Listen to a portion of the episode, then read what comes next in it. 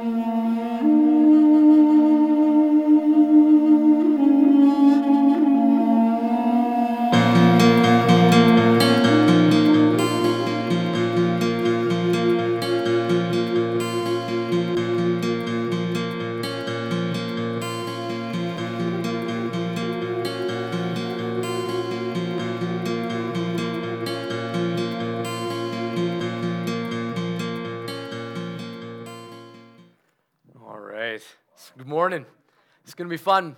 Just want to welcome you if you're new. Uh, very excited to be here with you today. Uh, we're going to look at uh, starting in Easter, the Holy Spirit kind of revealed to our church in that time uh, the resurrection story and the intentional spaces that Jesus chose to occupy.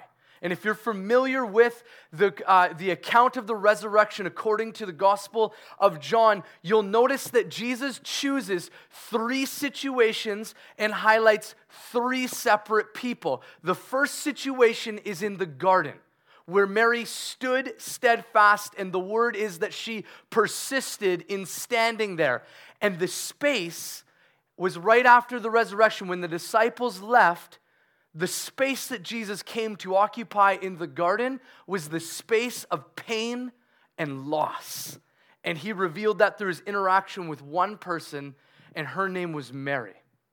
The second space that Jesus came into was the space of his disciples of having fear and doubt. In the resurrection account, there is a sensation and a reality of doubt taking place in disciples' hearts. And very often in Christian culture, we tend to look at anybody that has doubts about anything and go, Well, you just better have faith, brother. You better have faith, sister. You obviously aren't believing enough.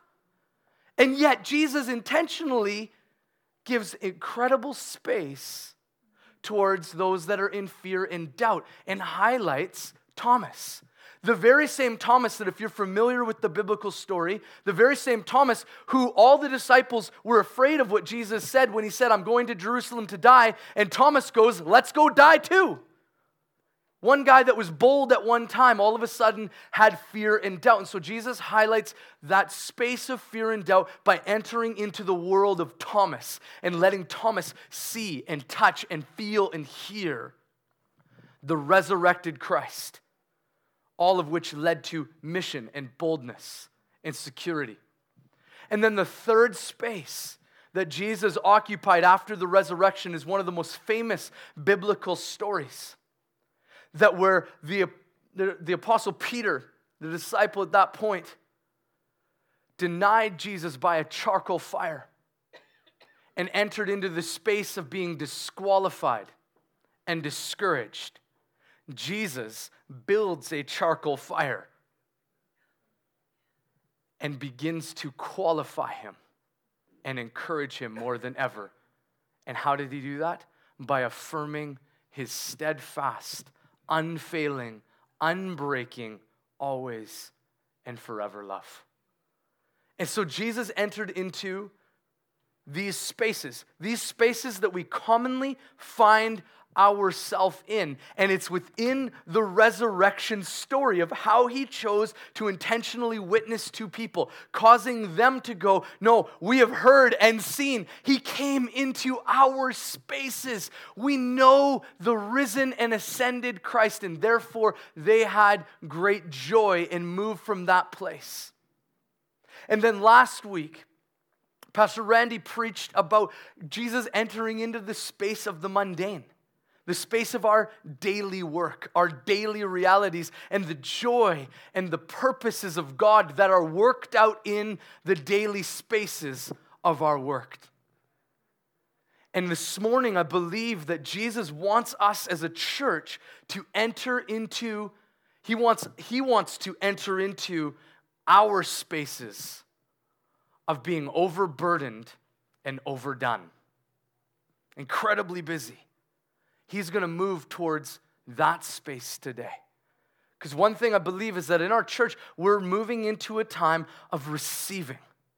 We've been as a church in a charismatic culture wanting to take hold, take hold, take hold. And I believe that in taking hold, that there's a time of receiving the grace that Jesus has given us. And it's a time when it's going to be that kind of unprecedented favor. He's awakening stuff where we're going to go, I want to receive that.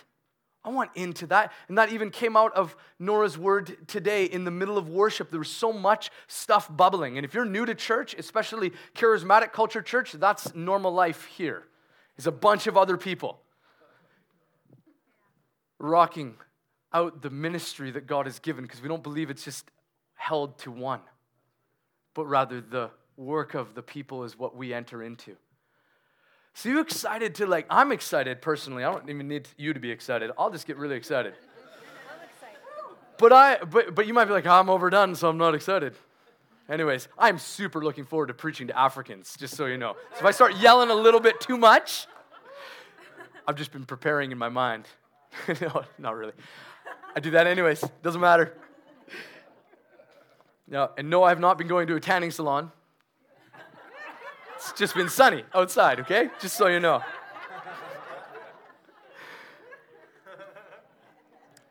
All right. So here, here's, here's the thing the very i'm going to take uh, in, in, my in my cl- recent class this semester at regent college um, with some of the things that i've been studying is the path to discipleship and how to train and equip the people of god for the work that we are called to as a people of god. And one of the texts that i've been studying and just kind of like literally being marinated in is this text that jesus commissions his disciples to. And there are some fundamental things in here that literally will cause you to enter into rest. And here's the thing this is a familiar passage to many people in this room. You've heard it before come to Jesus and he'll give you rest. And it's often been used in a condemning tone. Like if you're not in rest right now, you obviously haven't been listening to Jesus.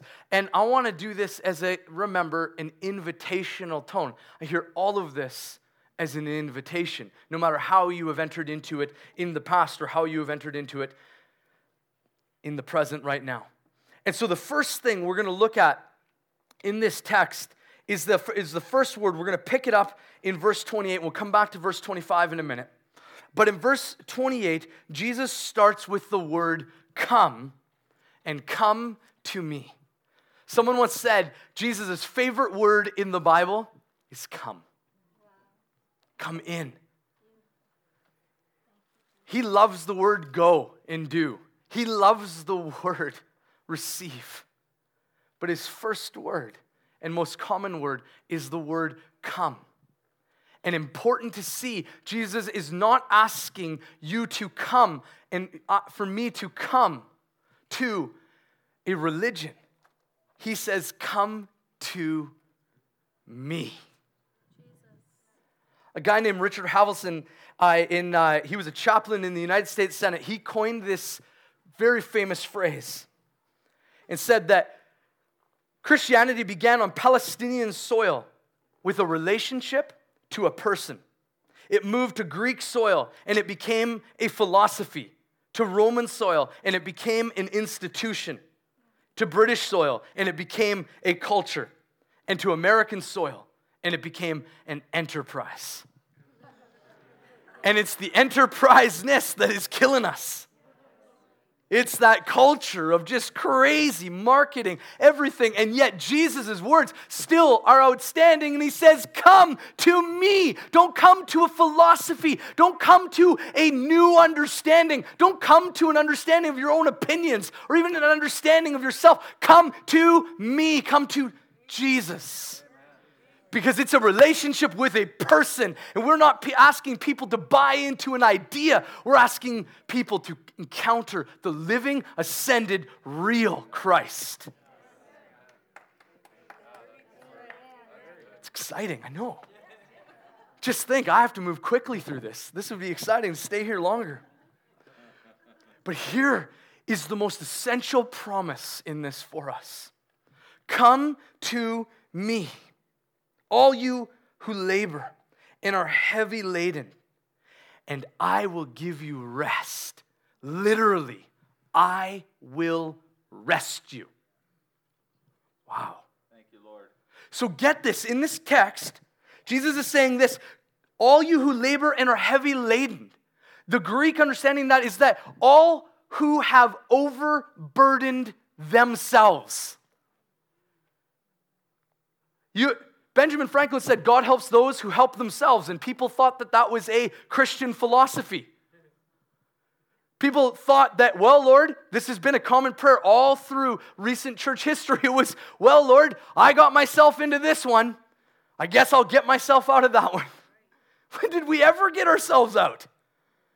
We've never been able to. That's not the gospel. The gospel is when we were powerless, when we were enemies against God, when we were at our worst. God didn't just come in and go, I love the future version of what I can make you, so I'm going to come get you. Is God that loved us at our worst, our very worst a reality of us not having anything to do. The prophets in the Old Testament declare it as a picture of someone in a pool of their own blood, unable to even respond to the life of God. Ezekiel calls it dry bones that are dead and lifeless. And God comes to those spaces, the spaces of us who constantly overdo it ourselves, get ourselves into another mess. We're not spending time with Jesus enough. We're not doing the things that we're called to be. We get distracted with social media. We're really into a TV show where we're pseudo living in that moment. And we overburden ourselves. And Jesus says, Take heart, don't worry. I will rest you. You know what's exciting about that? Jesus doesn't give his disciples another thing to do. Because overburdened people, that feels like another thing. Come to me and I will give you rest. Oh, I've got to make more space with Jesus. It's about Jesus coming into the very space that you find yourself in, overburdened, overdone, and overwhelmed. And he goes, oh, I'm going to rest you now. I'm going to come into that space. And it looks, us, looks like for us to respond to his very presence that constantly comes towards us. For as Romans 5 says, the love of God has poured out into our hearts and from that place, we cry out in absolute relationship. We cry out in prayer from that space of Him doing the work when we constantly do the work to undo what He is already doing. We've overburdened ourselves. And it's so easy to do. It's so easy to do. You might have had a sensation even this week of going, What am I doing right now? What's going on? Why is there no more time? Preparing for Kenya this week, I felt like I was at my productive best. My productive best, I had my lists and my charts, and, and I have this fun little app called Swipes, and it's super fun, and it gives you a little trumpet every time you like finish all these tasks for the day. So like dun dun dun dun swipes.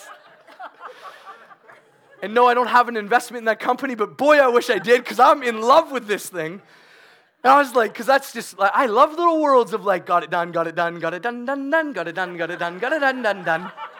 Right? then every day, would just keep reminding me, you got some more, got some more, got some more, more, more, got some more, got some more, got some more, more, more. Right? Just what?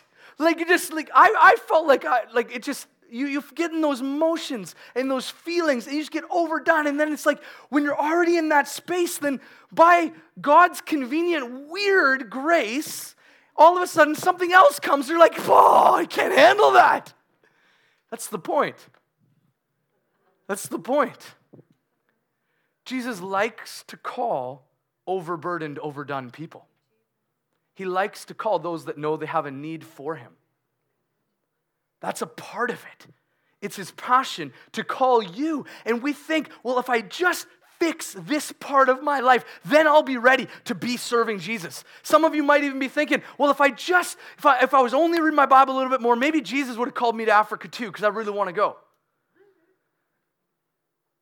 There's a reality, there's a reality of this constant, we overburden ourselves with condemnation, with shame. We come to church and we're like, oh, maybe if I just would have pressed in a little bit more, maybe I would have got what I needed for today. We're missing the point because we're not coming to a philosophy. We're coming to the person of who Jesus Christ is. Right. We're coming to Him, and He says, Come to me. Come to me and I will rest you. And if you remember in the Genesis account of the rhythm of Genesis chapter 1 and 2, and you constantly hear this, there was evening and morning, evening and morning, evening and morning. And then on the seventh day, it doesn't say evening and morning anymore because the seventh day represents the purpose for which God created. And the Bible declares, and on the seventh day, God rested. And so, God, in that moment, entered or involved creation in the very purpose for what He created it for. And what Jesus is saying to us right now is that He will rest us means He will bring us into the very wholeness of what He created us to be and what He created us to do. He's given us His mission. Second Corinthians 5 says this that God is reconciling the world to himself, and he has entrusted us as ambassadors of that revelation and that appeal, and we are to appeal to this world. God is not counting your sins against you. Come into wholeness, come into restoration, come into life in every single area, not just come to church. Not just come to church. Church is a part of that community that's intentional place where we are in we're making space if you will in our days in our times to join with others to have Jesus rest us. But Jesus wants into the business areas of our life and there is wholeness that you will participate as you let Jesus rest you. As you let Jesus rest you in your friendships in your family in your neighborhood there is these spaces that Jesus wants to occupy. And when you feel overburdened, you have that sensation of being overburdened. That usually connects our awareness to, we need you. And then you hear the word, come to me. Come to me. So, how do you do it? That would be the million dollar question. How do you actually enter into that rest that Jesus has? How do you let Jesus rest you. That's all I have to say today. I'll just.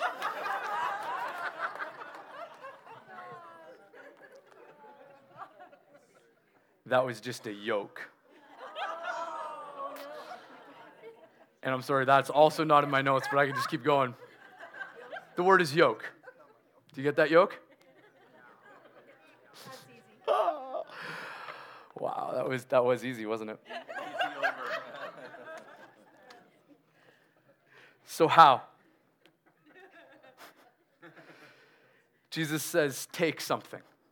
Take something. He says, take my yoke upon you. Okay? There's a bunch of things that we need to unpack in this momentarily. But can you imagine hearing this in the culture of the time?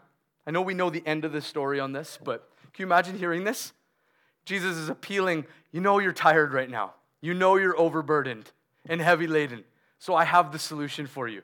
Take my yoke upon you. A yoke is a symbol for what kind of work? Hard work.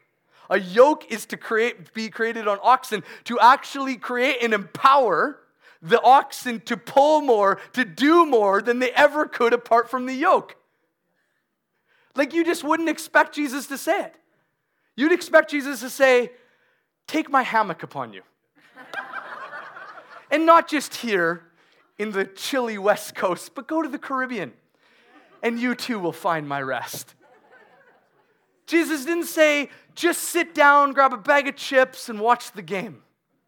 Jesus didn't say, get your favorite TV show on and you will just go through the season and there's no problems. Come to there and you will find your rest. No, he says, take my yoke upon you. He take my yoke upon you. And this reality you need to understand is he says the word my. Is that not exciting? This stuff gets me Woo. Take my yoke upon you. This is something that Jesus himself wears. Kind of like, take my shirt upon you, take my cloak upon you, take my thing that I am wearing that everybody around you will see the evidence of in my life, take that upon you. And here's where we see the context of what this is here the context of this command from Jesus. Verse 25. You'll notice this. I thank you, Father, Lord of heaven and earth, that you have hidden these things from the wise and the understanding and revealed them to little children. Do you see the context of what Jesus is inviting us from? It's from the context of prayerful worship. This is exciting? prayerful worship. Now, get the picture. This is what it looks like. The disciples are here, and I'll pretend to be Jesus, though I'm nothing like him that way.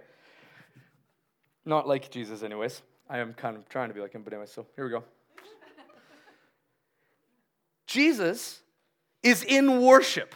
He is pouring out his heart in worship. And it's from this context, most people begin to make the mistake by reading this verse and separating it from the context from which Jesus placed it in. He is worshiping, he's pouring out. He's going to praise you, Father. You are worthy. You are amazing. I delight in you. You are my only source. You are my life. He's in this place of worship this way. And he turns and he says, Come in. Come to me. Come to this space, to where I am, and I will rest you. He invites the disciples to come into the wholeness of what they were created for by connecting them to the Father, connecting to them the creator of their life, the lover of their soul, the reality of all that they were created to be. He says, Come to that, for this is what I wear. Take my yoke, my burden upon you. And Jesus' burden is his relationship with the Father, his pleasure with the Father, his absolute, absolute intentionality. Jesus is consumed with pleasing his Father. And so you see, the yoke that Jesus wears is his relationship with his Father, and his burden is to please and bring joy and pleasure with his relationship with his Father. And it's to that space he invites the disciples that are overdone, overburdened to come into. A space of prayer and worship, and more than just what you would come to mind with that, a place of delighting in who the Father is and what he has created us to be. And why that's important is you'll notice all through the Gospels. If you ever want to get to know Jesus, get to know him through the Gospels. Look at how he moves, how he acts, how he constantly goes towards the Father in prayer. The Gospel of Luke is filled with, and Jesus was praying. And out of the context of every major event in Jesus' life, it comes out of the context of prayer. It comes out of the context of prayer. From the garden to the, the Mount of Transfiguration to the picking of the disciples, Luke records, and he was praying. He was found praying. He's in this place of delight in the Father. And so here's what you see Jesus was very aware of the needs of the people, but he did not let the needs of the people set the agenda. He let the pleasure of his Father set the agenda. For he goes, I'm only doing what I see my Father doing. He was very aware of the pressing concerns of the disciples, but he didn't let it set the agenda. He didn't let his heart go from that place. He was saturated in this place of pleasing the Father, living for an audience of one from every point.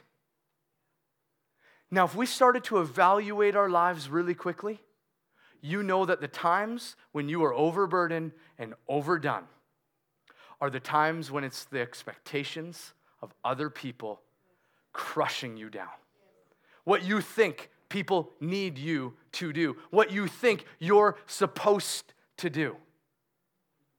It presses. And I've got to be very careful with this because there is so much about the Bible that it's not about what you feel like you should do.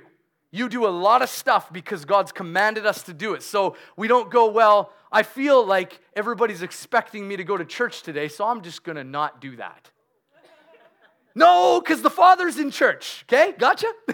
Got to come here to what He's doing. He's here, His presence was here. Many of us encountered a, a, an understanding of God's presence in a fresh way. And it might seem familiar, but it's completely unique. Just like every date with your wife, even if you go to the same restaurant, is a unique encounter of going deeper and deeper and deeper into relationship that you were created for. Every time it's different and it's unique. And that's why, even if for those of you that had children, the understanding of getting into your children's space and your children's world in relationship matters because each time it's new and it's fresh. And the same way it is with God, that that we would enter into the freshness of his now relationship because there's stuff that we will get together in his presence that we cannot get by ourselves. That's right. That's right. It's why we gather together. We were never meant to walk this life alone. That's why the gathering of people together matters because it's in community, it's in that relationship that the relationship of the Father is rightly seen. For we all have gifts that express aspects of the Father, but none of us have them all. We are not self sustaining. And so, this, this reality of what Jesus is saying to us is that we are to live for pleasing the Father. And I believe that in receiving today, we're going to receive again afresh and anew a new way of receiving from Jesus, letting Him rest us so that we can have Jesus' burden become our burden. Yes.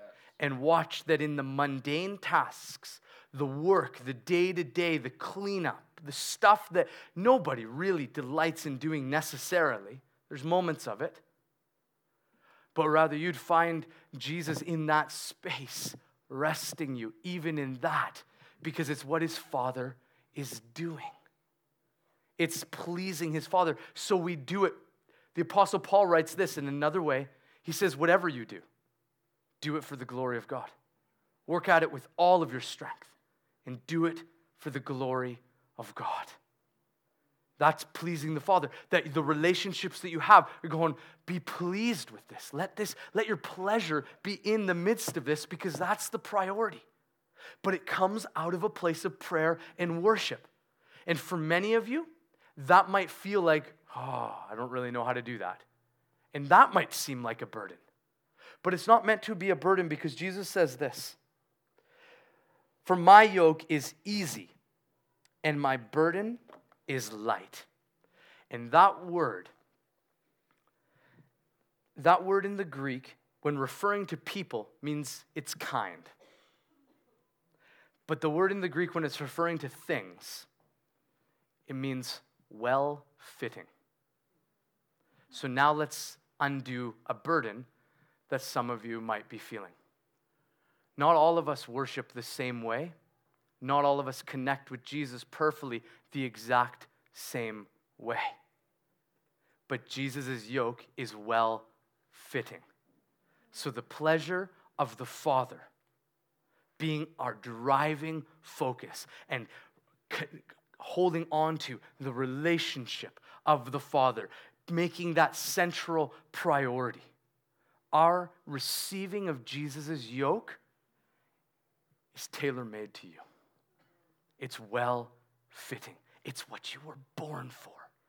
And there will be a new energy when you walk in that place of receiving a new understanding of how to even find redemptive purposes in daily tasks. That there is an understanding of the grace of God in the moment God gave us daily tasks to do. It's not like there's holy work and unholy work, it's all work for Him. And in the Hebrew, just in case we didn't get it, the word for work and worship is the same word. The whole thing was meant to be pleasing to the Father. The whole thing was meant to give glory to God. That actually, here's the challenge there is a way to look at Facebook that is glorifying to God. Want to figure it out? A way that wouldn't make you get depressed. And they're saying that social media is the easiest way right now for clinical depression to come into your life. Instagram is like is, is being phrased as depression gram. Because the more that you see the perfect little worlds that you feel that you're too busy to enter into, and you see your friends having that perfect world, the way it really is, is that everybody's doing little selfies or pictures of themselves, and they look like it's perfect. The sun is shining, and they've just had their Jesus time. You know they had their Jesus time because they posted a Starbucks coffee, the Bible, and their little frilly notebook on it. That's where you know they had Jesus time. So as you scroll through, you look at, like, oh, this is a selfie of me and my best and we're doing this kind of thing. Apologies if we're crossing generational boundaries here, but but there's a sense of perfect and what we don't see in Instagram is their world is blowing up right around them. Right? And if you follow me on those things, you'll see sometimes like I snap a picture of my kids doing really well at something, and then right after they're snapping at each other. That's a little harder to take. Hold still. Get over here. Just gotcha.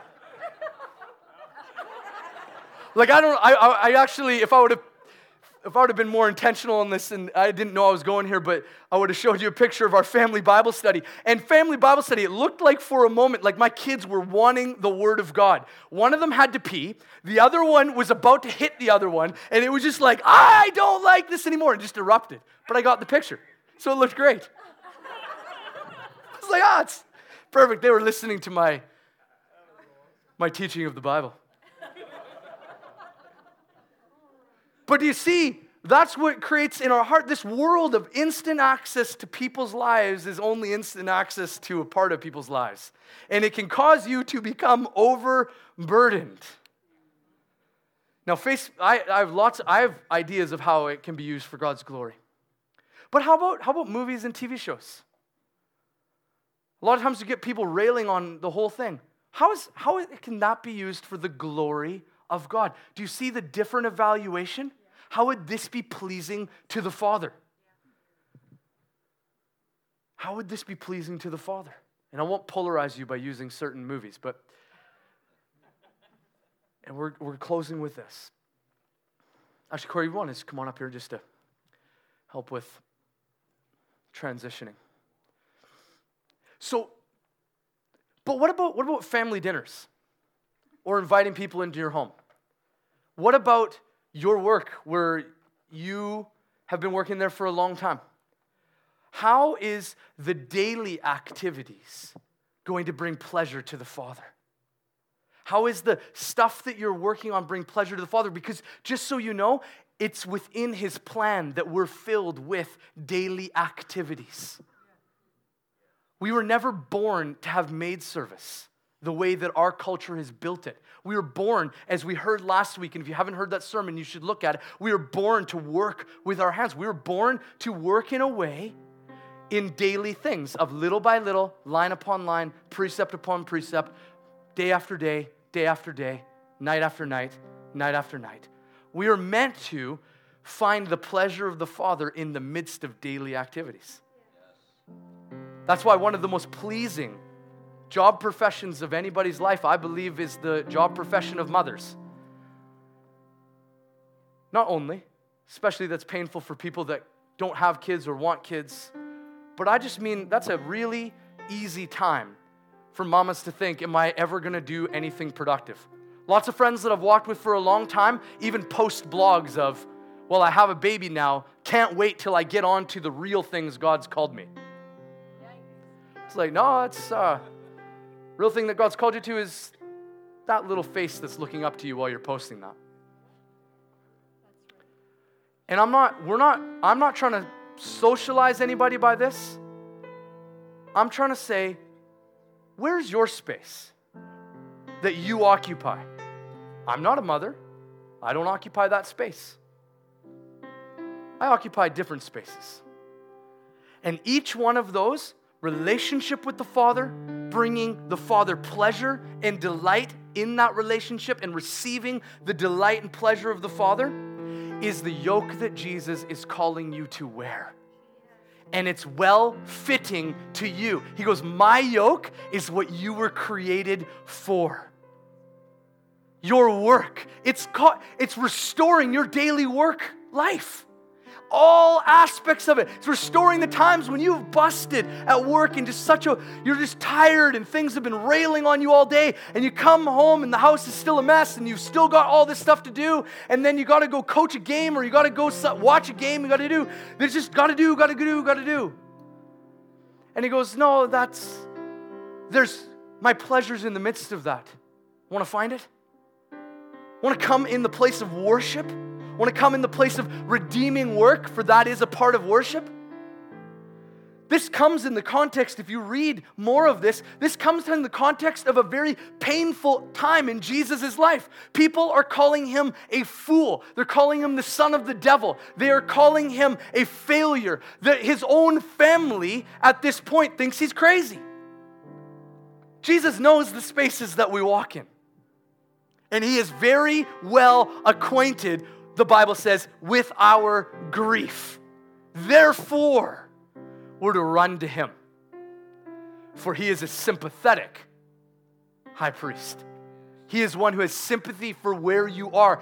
He can enter into that space with you and he'll go, Oh, I'm going to rest you. I'm going to do that. Let me do that. Let me do that. I'm going to rest you.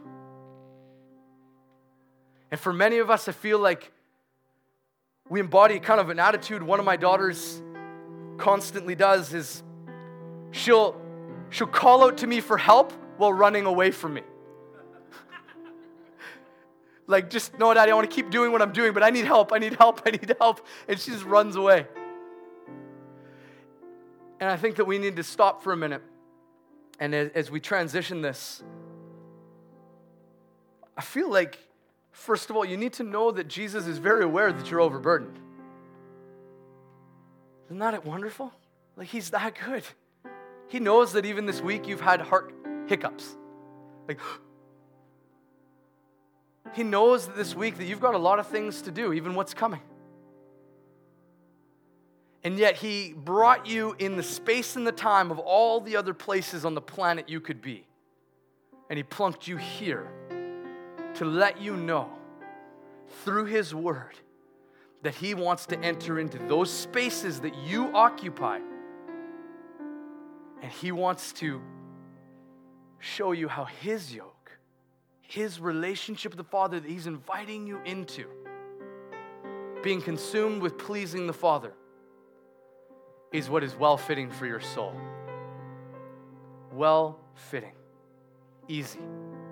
And it's something that shouldn't scare you, but rather be the deepest longing of your heart to say, Yes, Jesus, I will let you rest me in this. And I believe that even in those times when you're during your work week this week, when you have those moments, look at him and go, I'm coming to you. Coming in. You feel like you can't handle a new news that came to your family? Just go, I'm coming in. I'm coming into you. Would you stand with me for a minute? I just want to pray that for you.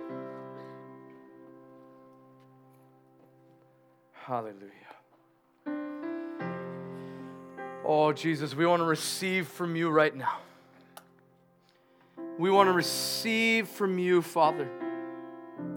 Oh, Jesus, I pray that you would cause a great rest to take place in hearts because you are the one that will rest us. You're not asking us to do one more thing. You are asking us to come to you and in that find rest for our souls. Would you enliven our hearts today? Would you take away the burden and the fears? And may we as a church enter into the spaces and the places of the lives of this city, in our homes in our families, those broken, overdone, overwhelmed spaces. And may we find what we were created for. Would you breathe wholeness into those spaces right now?